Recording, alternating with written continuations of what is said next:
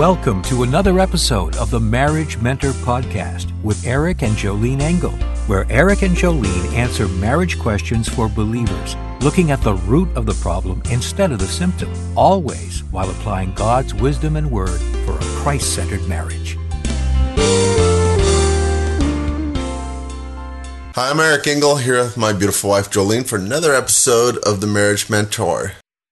In this episode, we got a message from a gal who's feels like she's fallen out of love with her husband, and we'll just let her put it into her own words. Hi Jolene, I feel like I've fallen out of love with my husband.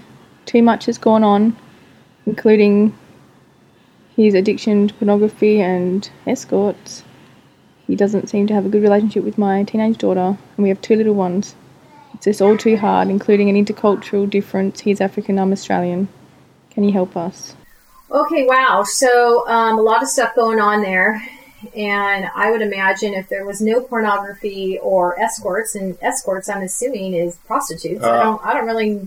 I would say that's a prostitution as well. Okay. I mean, you know, that's just a nice way of saying prostitution, I believe, at this point. Right. So on top of just the day-to-day life and trials that we experience and the poor choices that we make and living with a sinner, I mean, it makes marriage difficult. But other women have been brought into this marriage, okay? Right. Which that's a no-brainer, okay?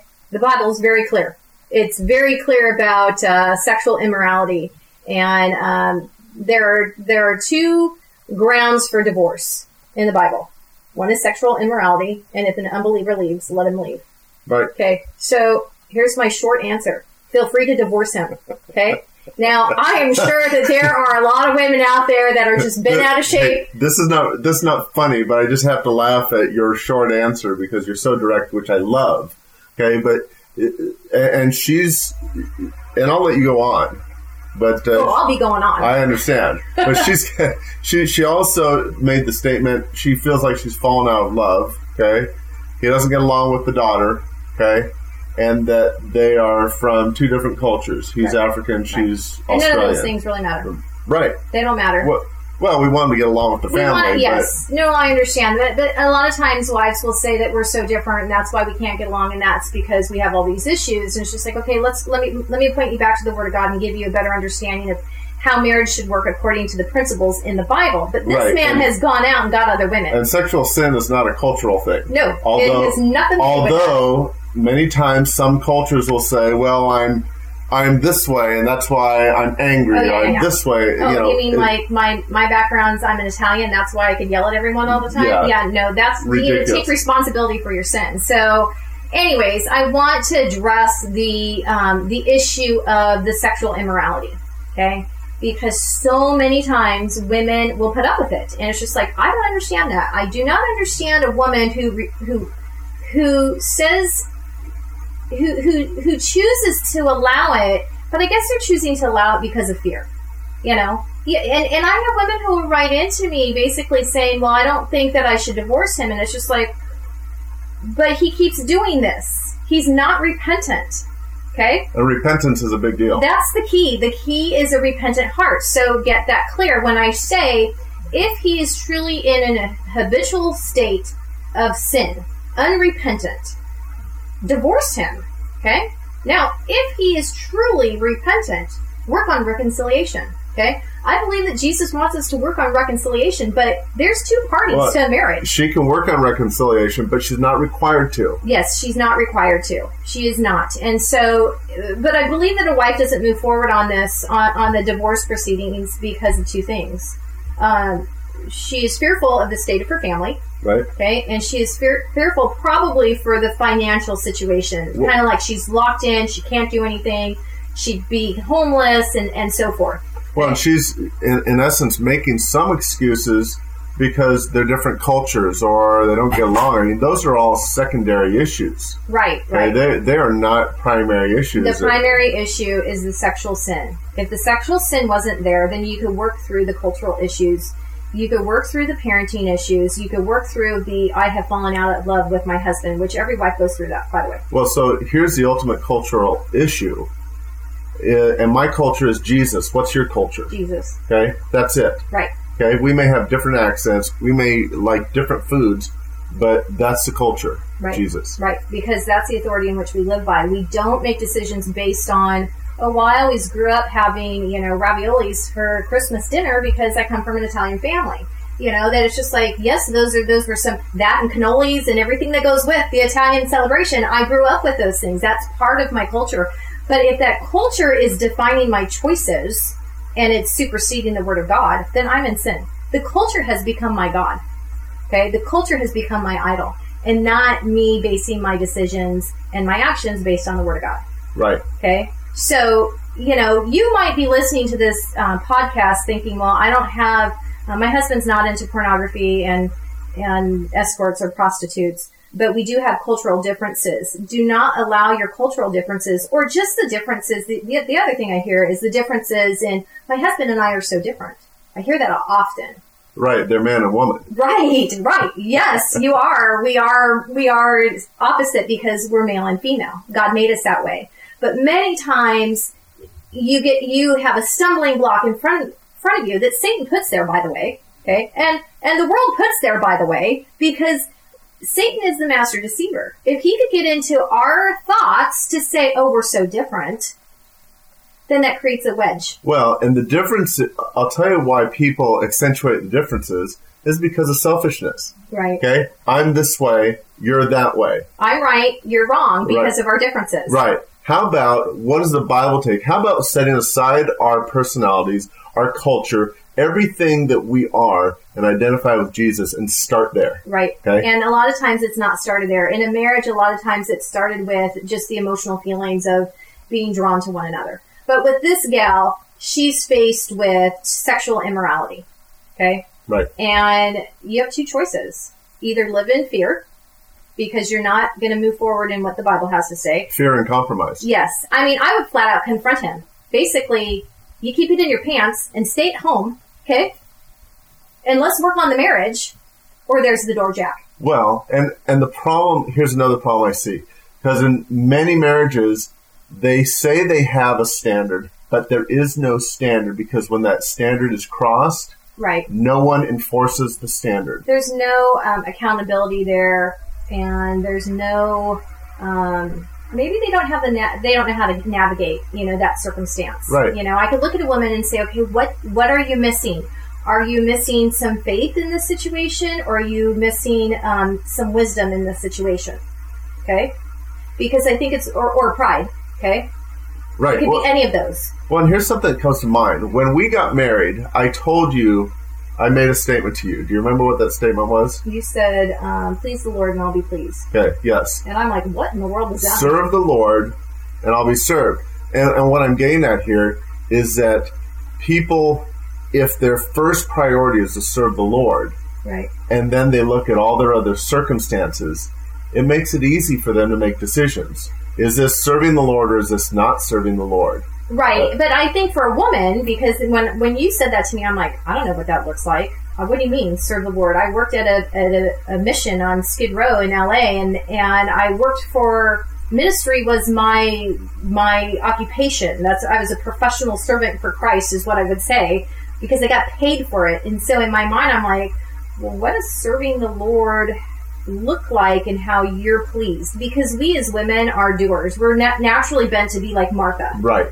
Well, and I meant I would be pleased as a Christian husband, but the Bible, the Word of God, is the measuring stick, and the standards in the Bible are the measuring vessels for how we live our life. Now, if we don't look there first, then we're lost. We right. cannot measure anything. We turn to Oprah, because she's just wonderfully wise. Or the world. Or other believers, by the way. I understand. Just want to make sure. Other believers say, well, you should do this, you should do that. Okay? Right. What does God say, and what does he allow, and why does he allow it, and et cetera? And I'm living proof that you could, I look back over, well, let's see, almost 19 years of walking with the Lord, and you know, I was in complete utter darkness before I got saved because I became a professed atheist. So I've been on both sides. I've been living in both worlds. And I could tell you something. I threw my hat over the wall. Now, is that the correct analogy? That is the correct term. Okay. Throw your hat over the wall, because then you have to go get it. Right. And I was fully committed, fully surrendered to Christ, and I'm like, whatever the Bible tells me to do, I'm going to do it. Okay, now that's some hardcore stuff. And I want to tell you something, that it just destroys your flesh. It destroys it. Because my flesh is screaming out, I don't want to do this. I don't want to apologize to that woman. I don't want to apologize to that family member. I don't want to be that gracious woman. I want to hold on to my bitterness. But the Bible says, do these things or don't do those things. And I could tell you something, that you're never going to go wrong with following what the Word of God says. You will almost always go wrong with following your heart. That stupid saying of follow your heart and everything's wonderful. And it's just like, where's that at in the Bible? Follow the Holy Spirit. Okay, a little bit different. Better biblical advice there. Follow the convictions of the Holy Spirit instead of your emotions. So with this gal, got a lot of emotions. Every woman's got a lot of emotions. And we're not here to get on her case, but ultimately, I guess the soft advice would be, go to the Word of God. And what does the Word of God tell you? Okay? It's not whether you fall in love or fall out of love. No, okay? And that's just garbage. That's a Hollywood statement. And unfortunately, a lot of Christians buy it, hook, line, and sinker. And it's just like, show me that in Scripture. Back it up in Scripture, and then we'll have a conversation about it. Hey, I remember when I was in high school, I could fall in love, fall out of love every week. Right. But in this situation, she's got to do a couple things. She's got to confront him, Matthew 18. She's got to confront him whether he's a believer or not. You confront his sin, okay? I got a problem with this, husband. You know, you need to stop doing this. If you're not going to stop doing this, then we're not going to be married anymore, okay? That's right. That's it. She's got biblical grounds to divorce him. Hopefully, he makes a wise choice and says, okay, I need some help. And if he says, because she could say to him, let's get help for your addictions. Well, and let's go a little deeper. Why did God allow divorce? Why does he allow divorce in that situation? I mean, there's a reason for that. Yeah, because he gives men free will, and women, obviously. I understand, but he allows it because to force a woman or man to stay in that relationship would destroy their soul. It talks about it is better to live in peace. Now, again, clearly hear this. You know, wherever your marriage is at today, there are only two biblical grounds for divorce. Only two. Get this in your mind, because it has nothing to do with how you feel about your man that day of the week. It has nothing to do with how he's disappointed you over all the years or how you've fallen out of love then. There's only two grounds for divorce according to what the Word of God says. They are. Sexual immorality. And if an unbeliever leaves, let him leave. Okay? That's it. And now I'm going to qualify that as well. That does not mean that you stay living with an abusive person. Okay? Right. Doesn't mean you divorce them. Right. But you still set those standards. You know? Yes. So if someone's hitting you or there's addictions, that sort of thing, you can certainly separate. Right. Okay? There's nothing wrong with that. So, you know, because some people will take, well, that means that I'm stuck with this guy no matter what. He hits me and he does all that. No, God is not in favor of physical abuse. And unfortunately, there are some churches that propagate that. And no, that is not biblical.